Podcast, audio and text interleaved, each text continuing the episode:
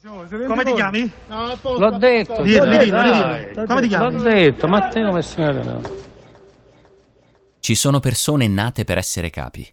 Matteo Messina Denaro è una di queste. Per lui essere capo ha un solo significato. Deve essere scritto con la C maiuscola.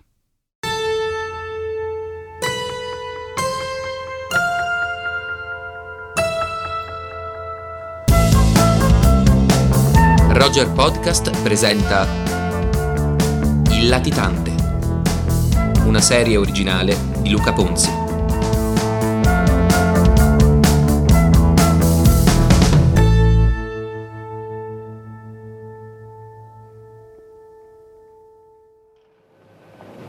Buongiorno. Durante la notte scorsa la Sicilia è stata colpita da un grave terremoto. Il bilancio è per ora di 200 morti, con centinaia di feriti. I morti sono quasi tutti nel paese di Montevago, che è completamente distrutto. Un grave lutto si è quindi abbattuto sulla Sicilia e su tutti noi. Matteo ha appena 5 anni, quando il terremoto del Belice devasta un'ampia area della Sicilia. 296 morti, 100.000 persone senza casa. Tanta paura. Che notte triste, che notte berbante, che notte che passammo di spavente, la neve in terra, la pioggia davanti, intelosciato una sera tanta gente. Avevamo pronte già lo barraccone, noi non siamo armati né gardine, prima volevamo le case a polopane e non volevamo stare più in comune. Ogni baracca a 12 persone, manco si può saziare più di pane, restiamo sfortunati in tenagnone, senza casa e manco senza pane. Se andate a dare mezzo milione, a cospetta facciamo dovane, pare che siamo ancora alla prigione e non si può staccare ste catene. Ogni giorno si fa la camminata, la ebedina con sala paruta, sengendosi la mano sistemata, dicendo per noi non c'è più vita. Lui vive in quella valle. In quel 1968, destinato poi a passare alla storia, l'Italia intanto assapora il boom economico. Per le strade si moltiplicano le utilitarie. Nelle case entrano televisori, frigoriferi e lavatrici. Azzurro, il pomeriggio è troppo azzurro e lungo. Nelle università e nelle piazze inizia a soffiare forte il vento della contestazione. Ma è un'Italia ancora spensierata, con Patti Pravo che canta La bambola e Adriano Celentano che impone la sua hit, dove il pomeriggio è troppo azzurro e lungo e il treno dei desideri e dei pensieri all'incontrario va. Desideri, nei miei pensieri all'incontrario va. Matteo è un bimbo come tanti altri che vive a Castelvetrano, in quella valle segnata dal sisma. Gioca con i suoi coetanei in mezzo alla strada e non pensa ancora che dopo l'estate farà il suo ingresso in prima elementare. Ha un fratello maggiore, Salvatore, e ben presto, intorno a mamma Lorenza e papà Francesco, la famiglia si allargherà con l'arrivo di 4 sorelle. Passa il tempo. Matteo fa la prima comunione e la cresima, come tanti suoi compagni di classe. Quello che lo distingue dagli altri, però, è il padrino. Si chiama Antonio Marotta. È considerato un uomo d'onore, che nel curriculum può vantare di essere stato affiliato alla banda di Salvatore Giuliano. Il primo segno distintivo, una confermazione ben più forte dell'olio ricevuto in fronte dal sacerdote durante la cerimonia sacra. Il padre, Don Ciccio, classe 1928, si muove bene e ben presto diventa il ras incontrastato di Castelvetrano, allargando piano piano la sua sfera di influenza a tutta la Valle del Belice. Siamo dell'agricoltura qui, abbiamo bisogno di strade, di fiume incanalati, abbiamo bisogno di case coloniche, abbiamo bisogno di tutte queste cose. E poi se io lavoro 2 tummini di terra, i miei figli lo posso mantenere qua a Castelvetrano, ma io la famiglia non la posso mantenere andando a vedere Castelvetrano tutti i giorni. E questa è la più importante cosa. Cercano sempre di tamponeggiare e di portare le cose più a lungo possibile in modo che ci lasciano stare contenti un po' in parola e in carta, ma appena arrivare sui fatti non fanno niente e si cerca di tamponeggiare per queste sorte che sono accantonati. È una zona povera, ma Don Ciccio sa come farsi pagare il pizzo e come guadagnare con poco sforzo, a partire dalle guardianie, la protezione assicurata agli allevatori e a qualche azienda commerciale. sa soprattutto circondarsi delle persone giuste e tessere quella che diventa un'alleanza importantissima, un patto di ferro con il clan dei Corleonesi. Nella guerra di mafia che negli anni '80 insanguina la Sicilia, lui sceglie di stare dalla parte giusta, si fa per dire, diventando un fedelissimo di Totò Riina, allora impegnato a contrastare il clan dei Badalamenti.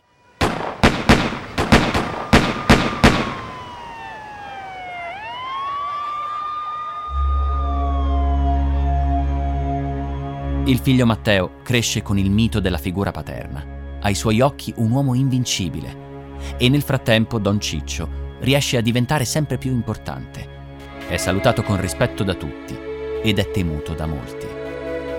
Da piccolo boss mafioso che dominava incontrastato sul mandamento di Castelvetrano, non solo allarga la sua sfera di influenza, ma diventa ben presto uno dei capi riconosciuti di Cosa Nostra.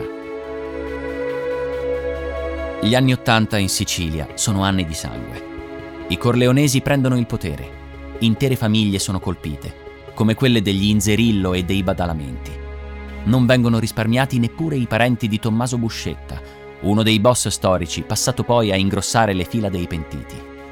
Cadono sotto i colpi del piombo i padri, i figli, i fidatissimi guardaspalle. Don Ciccio e il figlio restano fuori da quella guerra, perché troppo impegnati a combattere la loro. Matteo ha appena 26 anni, ma è rispettato come un capo. Mette la sua firma sulle strategie della famiglia e non è sicuramente all'oscuro di un omicidio eccellente. Ecco i titoli. In questo clima olimpico vanno finora i tentativi di Trapani di accedere al podio, solo quarta nella classifica dei morti ammazzati di quest'anno. Mancano però alcuni mesi alla fine dell'anno e, visto l'andazzo, c'è possibilità di scorrere in graduatoria. Domani al Palazzo di Giustizia del Capoluogo commemorazione del giudice Giacomelli, ucciso 7 giorni fa. Maxi operazioni di polizia in provincia, finiscono in manette spacciatori di droga ed estortori. Intanto a Trapani si rifà viva la banda del pizzo. Mauro Rostagno, giornalista e sociologo, impegnato da anni sul fronte della lotta alla mafia, con le sue inchieste, trasmesse dall'emittente trapanese Radio Telecinema, scoperchia affari e connivenze dei clan della zona. Ai Messina Denaro, quel personaggio con la barba e che non ha peli sulla lingua, inizia a dare fastidio. 28 settembre 1988. Lenzi, provincia di Trapani. È sera, quando 8 colpi di pistola raggiungono alla schiena il giornalista a poca distanza dalla comunità di recupero per tossicodipendenti Saman, da lui fondata. I sicari lo attendono su una strada deserta. Appena vedono arrivare la sua Fiat Duna bianca, lo freddano. Ma nonostante l'auto venga crivellata di colpi, Rostagno riesce a fare scudo alla donna che è con lui, che si salva per miracolo. Denunziamo i fatti della tossicodipendenza, dei fatti che occupavano la città di Trapani. Erano dei fatti che lui denunziava e l'hanno fatto tacere. La morte di Mauro è stata una durissima sconfitta contro gli ideali di giustizia, di libertà e di verità di cui Mauro era il portatore e che penso anche noi giovani siamo i portatori e dobbiamo essere i portatori di questi ideali così sani, così giusti. Un omicidio eccellente che ha un'eco nazionale. Ci vogliono anni per arrivare a scoprire mandanti e assassini. Alla fine viene condannato Vincenzo Virga. A dargli l'incarico, Don Ciccio Messina Denaro. I Messina Denaro non sono solo dei mafiosi locali, ma hanno ambizioni ben più grandi. Questa è la conferma.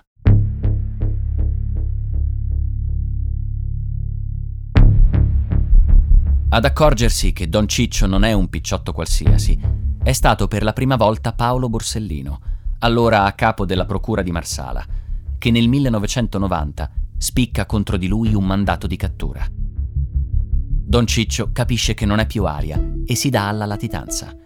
Un vizio di famiglia, a quanto pare. Mentre la giustizia fa il suo corso, con diverse condanne in contumacia per vari omicidi, l'eredità di capomafia viene raccolta dal figlio Matteo. Don Ciccio riesce a sparire e nonostante i mandati di cattura che lo inseguono, non viene mai preso. Muore di infarto nel 1998. Il suo cadavere sarà ritrovato con abito scuro e cravatta, pronto per il funerale, nelle campagne di Castelvetrano. Matteo ne eredita lo scettro e l'anno dopo viene denunciato per associazione mafiosa. È il primo procedimento giudiziario ufficiale, ma il suo curriculum è contraddistinto da una lunga scia di sangue. Ha solo 29 anni quando firma il suo primo omicidio. Amici, bella vita, il sole dell'estate a scaldare la passione e la pelle abbronzata di una ragazza austriaca che lavora alla reception dell'hotel Paradise Beach di Selinunte. Andrea Haslener, detta Asi, bellissima, 23 anni, bionda con gli occhi azzurri, alta 1,70 m. Matteo, detto Usiccu o Diabolic, se ne innamora. La va a prendere alla sera con gli altri in attesa che lei finisca il turno. La aspetta nella hall. Gli piace attirare la sua attenzione. Scherza con i compagni. Alza la voce per fare battute spiritose affinché lei senta. Le sorride di continuo, malizioso. La cosa però non piace a Nicola Consales, vice direttore dell'hotel. Non tanto perché quei ragazzi disturbano i clienti, ma perché anche lui si è invaghito della stessa ragazza, cosa che non può permettersi di ammettere. Così, tirando in ballo la questione professionale, comincia a lamentarsi di quel gruppo di mafiosetti, così li definisce, che ogni sera si ritrovano nel suo locale facendo schiamazzi, e fa sapere in giro che prima o poi li caccerà senza troppi complimenti. Un errore madornale. È l'estate delle notti magiche, dei mondiali, degli italiani incollati davanti alla TV. Comincia dunque il penultimo atto del mondiale. C'è grande entusiasmo, tifo correttissimo fino a questo momento. Ed ecco l'inno di Mameli.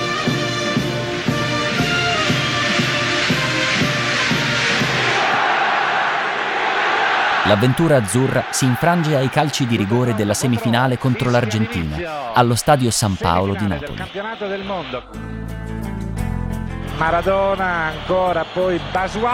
C'è anche Matteo Messina Denaro insieme ai suoi amici e ovviamente ad Asi quella sera.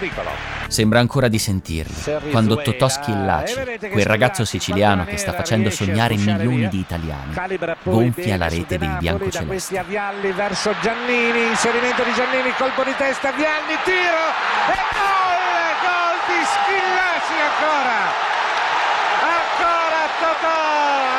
Matteo e gli altri rimangono col fiato sospeso fino alla fine, ammutoliti davanti ai rigori sbagliati di Donadoni e Serena. Le notti magiche finiscono così. Quel che non finisce è la gelosia. Qualche mese più tardi, Messina Denaro decide di chiudere la questione con Consales, il vice direttore dell'hotel. Lo fa uccidere a Palermo, fuori dal suo mandamento. Un chiaro avvertimento per far capire chi comanda, anche al di là dei confini trapanesi. Mentre i sicari fanno il loro lavoro, lui è in un ristorante a Castelvetrano, un modo decisamente arguto per costruirsi un alibi perfetto. E così la sua storia con Asi può continuare senza problemi, con vacanze da favola a Rimini e Riccione, che in quel momento sono le capitali della bella vita. Sul lungomare non si dorme mai, tra locali e discoteche. Nel frattempo, Asi diventa amica delle fidanzate dei fratelli Graviano. Nei viaggi spensierati, tra un attentato e l'altro, tornano le mete di sempre, come Forte dei Marmi e Venezia. Asi non è solo bella, ma ha anche cultura. Parla diverse lingue, ha una laurea in germanistica. Quando anni dopo i magistrati, alla ricerca delle tracce del boss, la interrogano, lei dà sempre la stessa risposta. Matteo mi sembrava un bravo ragazzo, come tanti altri.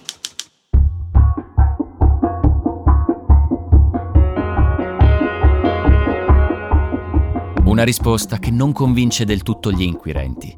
Le belle donne sono sempre state un debole del boss. Questo ha contribuito a far crescere la sua fama di Fimminaro, cioè di Don Giovanni, insieme al suo potere. Guardato con rispetto e reverenza, e stimato all'interno di Cosa Nostra, a lui vengono assegnate operazioni delicate, come i sopralluoghi per mettere a punto l'attentato contro Maurizio Costanzo. Segni particolari, affidabile, preciso, senza scrupoli. Entra a far parte della cupola, Il suo nome è affiancato ai capi che allora facevano il brutto e cattivo tempo, come Bernardo Provenzano, Leoluca Bagarella, Giovanni Brusca, i fratelli Graviano. Gente che conta. Tutte persone senza scrupoli, proprio come lui. Usiccu non perde di vista il suo mandamento, ma ormai la sua sfera di influenza è ben più ampia. Nel 2010, la prestigiosa rivista americana Forbes lo inserisce tra i 10 latitanti più pericolosi del mondo. Quasi un punto d'onore per lui e per chi gli sta attorno. Ah, finalmente andiamo, lo prendiamo, c'è un pensiero. Ma devo dire che invece lì poi sono scattate tutte le incertezze. E se non c'è lui? E se non è lui? E se l'abbiamo visto male? E se...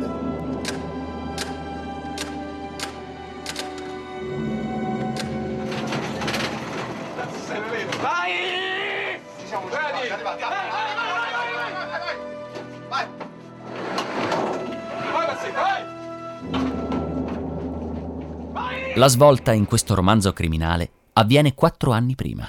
Siamo nel 2006 e il cerchio si stringe attorno a Bernardo Provenzano, che aveva sostituito Totò Riina, arrestato a Palermo il 15 gennaio 1993. Con Provenzano dietro le sbarre, i vertici dell'organizzazione mafiosa vengono scossi, ma per poco. Matteo Messina Denaro e Salvatore Lo Piccolo prendono in mano le redini dell'organizzazione criminale. Serrano le fila. Lo Piccolo però ha le ore contate e un anno dopo finisce anche lui dietro le sbarre. Matteo Messina Denaro, invece, è imprendibile.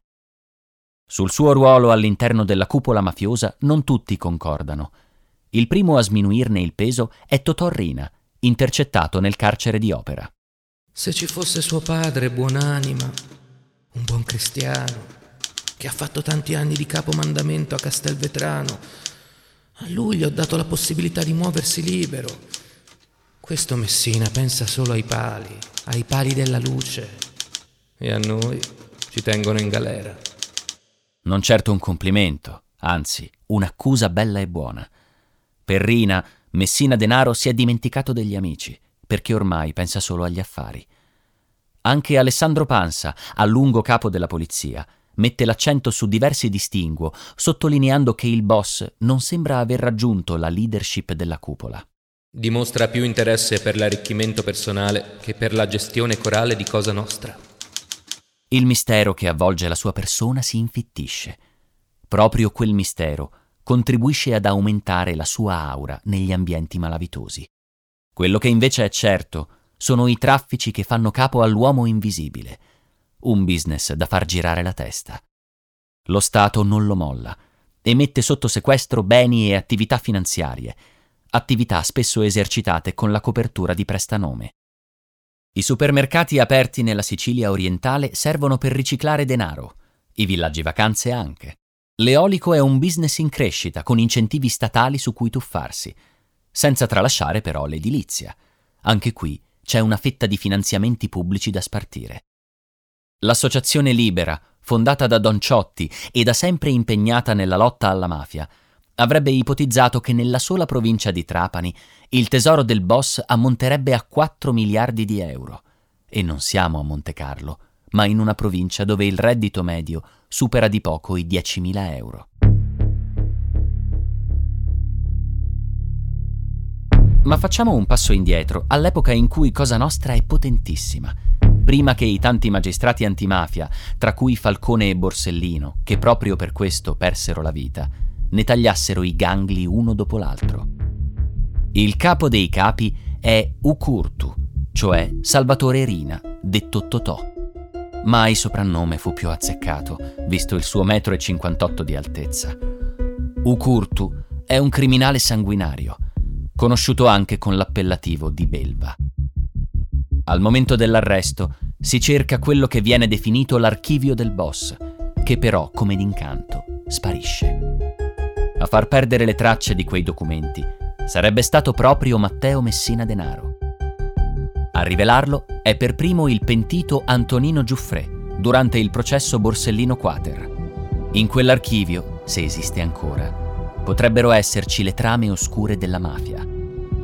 Di certo, il covo di Via Bernini 54 a Corleone, una lussuosa villa con piscina, viene perquisito 18 giorni dopo l'arresto di Riina.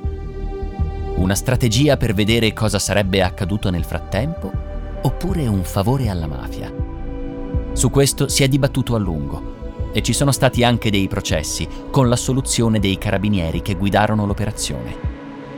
Se prendiamo per buone le parole di un altro pentito, Gioacchino La Barbera, scopriamo che appena Riina varca le porte del carcere, Cosa Nostra si mette in movimento. Dopo il suo arresto accompagnai insieme a Nino Gioè, i figli e la moglie di Riina fino alla stazione. Da lì presero un taxi per Corleone. Poi seguì la pulizia e l'estrazione della cassaforte dalla villa di Via Bernini e portai in un parcheggio la Golf Bianca, un'auto che ritirò Matteo Messina Denaro, con tutto quello che era stato trovato dentro la cassaforte. L'auto non era di valore, quindi posso pensare che fossero più importanti i documenti. Qualcuno ha sospettato che quell'archivio sia stato il lasciapassare di Matteo Messina Denaro, una sorta di salvacondotto, visto i nomi che conteneva. Di nuovo l'incubo del 23 maggio, una nuova strage è stata compiuta in Sicilia come quella di Capaci a poco meno di 2 mesi dall'assassinio del giudice Falcone e della moglie e dei suoi agenti di scorta. Questa volta è stata compiuta nel centro di Palermo in via Autonomia Siciliana nei pressi della Fiera del Mediterraneo. La prima notizia arrivata con l'agenzia, con l'ANSA, è di poco più di un quarto d'ora fa, parla di numerose automobili coinvolte, molti feriti. Secondo le prime indicazioni della polizia, un magistrato sarebbe rimasto coinvolto nell'attentato. È ancora presto per fare dei nomi, ma naturalmente il pensiero va a quei pochi, ormai pochi magistrati ancora impegnati nella lotta alla mafia, che facevano parte del pool antimafia. Arriverà la conferma che si trattava di Paolo Borsellino.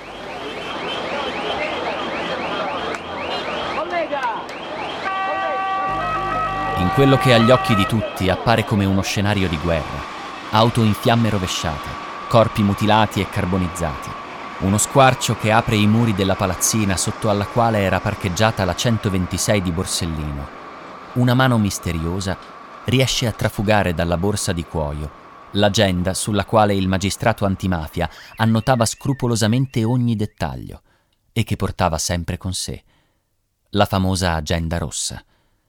Recentemente, sulla vicenda è tornato Salvatore Borsellino, fratello del magistrato ucciso. Mi agghiaccia l'idea che gli possa essere stata data una copia dell'agenda di Paolo.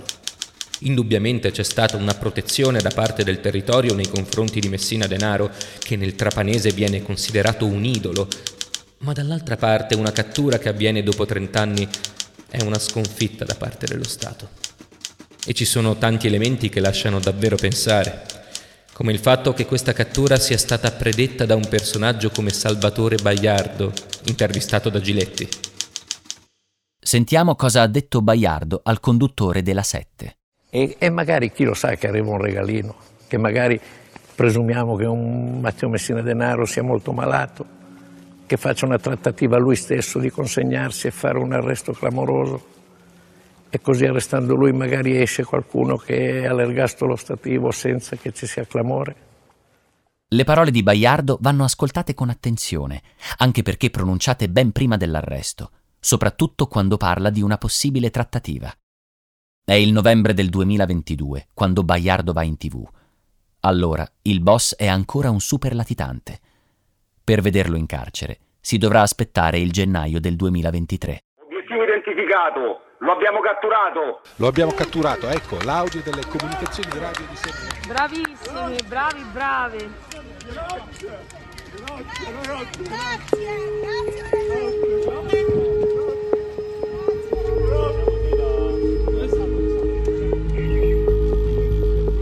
Potremmo definirla la profezia di Baiardo, se proprio volessimo attribuirgli delle doti divinatorie.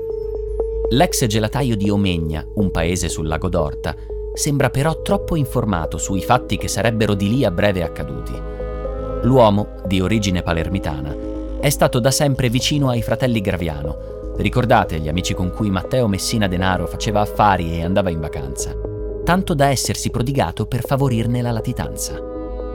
per essere contiguo a certi ambienti sembra parlare troppo, soprattutto in TV, ma sicuramente, almeno questa volta, non ha parlato a sproposito. Da più parti si è teorizzato che dietro l'arresto di Messina Denaro ci siano certi ambienti mafiosi, per riuscire ad allentare la morsa dell'ergastolo ostativo, ovvero quella misura che impedisce a determinati soggetti, condannati appunto all'ergastolo in un contesto mafioso, di ottenere misure alternative alla detenzione come il lavoro esterno e la semilibertà e benefici penitenziari come la liberazione anticipata, permessi premio, se non collaborano con la giustizia. Messina Denaro, intercettato in carcere, avrebbe smentito Baiardo, dicendo che non sapeva nulla della sua vita. Ma in questo caso non si sa mai a chi credere. I misteri continuano a farsi sempre più fitti. Il fratello di Borsellino adombra anche il fatto che per anni Messina Denaro sia stato il garante del patto Stato-mafia. Una latitanza lunga 30 anni fa sorgere molte domande. Non può essere la strategia di un uomo solo, per quanto scaltro e sanguinario. Probabilmente il boss godeva di protezioni a vari livelli. Di interi settori della borghesia abbiamo detto. A questi si devono sommare sicuramente la massoneria, in quelle zone molto radicata, ma anche una certa politica che spesso è stata collusa con la mafia e forse alcuni settori dei servizi segreti. La conferma arriva dal procuratore di Palermo, Maurizio De Lucia. Parlo del mondo delle professioni, dell'imprenditoria, della politica.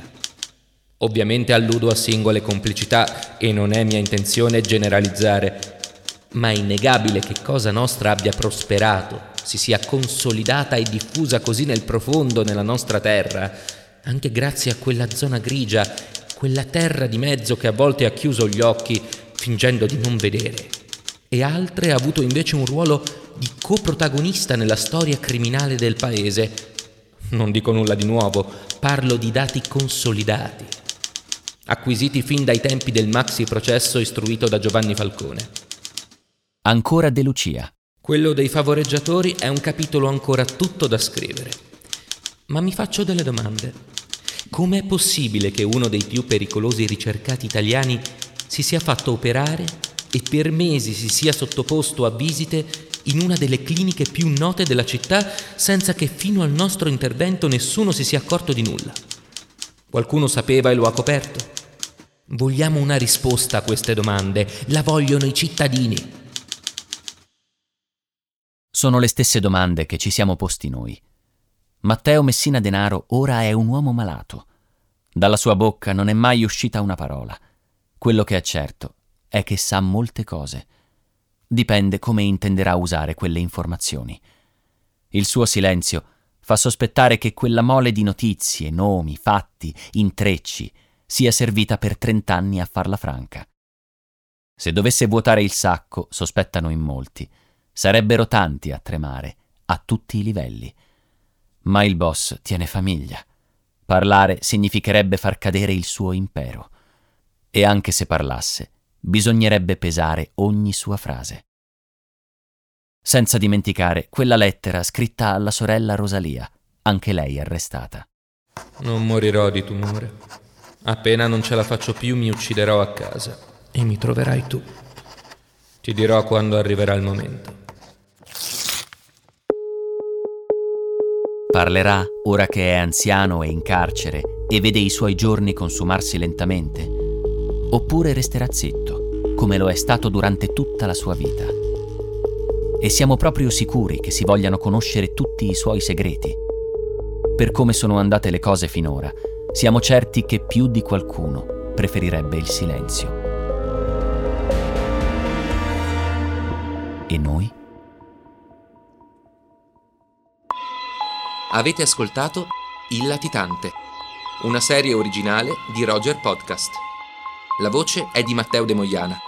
L'autore è Luca Ponzi. L'adattamento in podcast è a cura di Morena Rossi e Simone Spoladori.